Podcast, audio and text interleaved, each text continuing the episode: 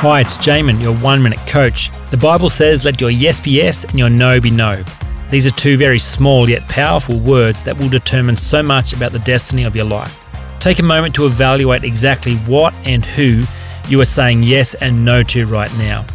Rather than your yes being the reluctance to say no, or your no being the fear of saying yes, make a decision to be intentional about your yes and no and say them out loud and on purpose. If you say yes to everything and everyone, you are really saying yes to nothing. If you can't say no to someone, then your yes means nothing.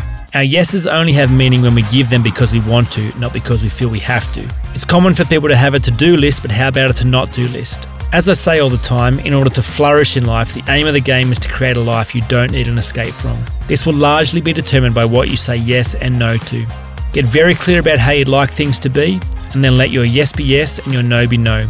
For more information, go to oneminutecoach.com.au.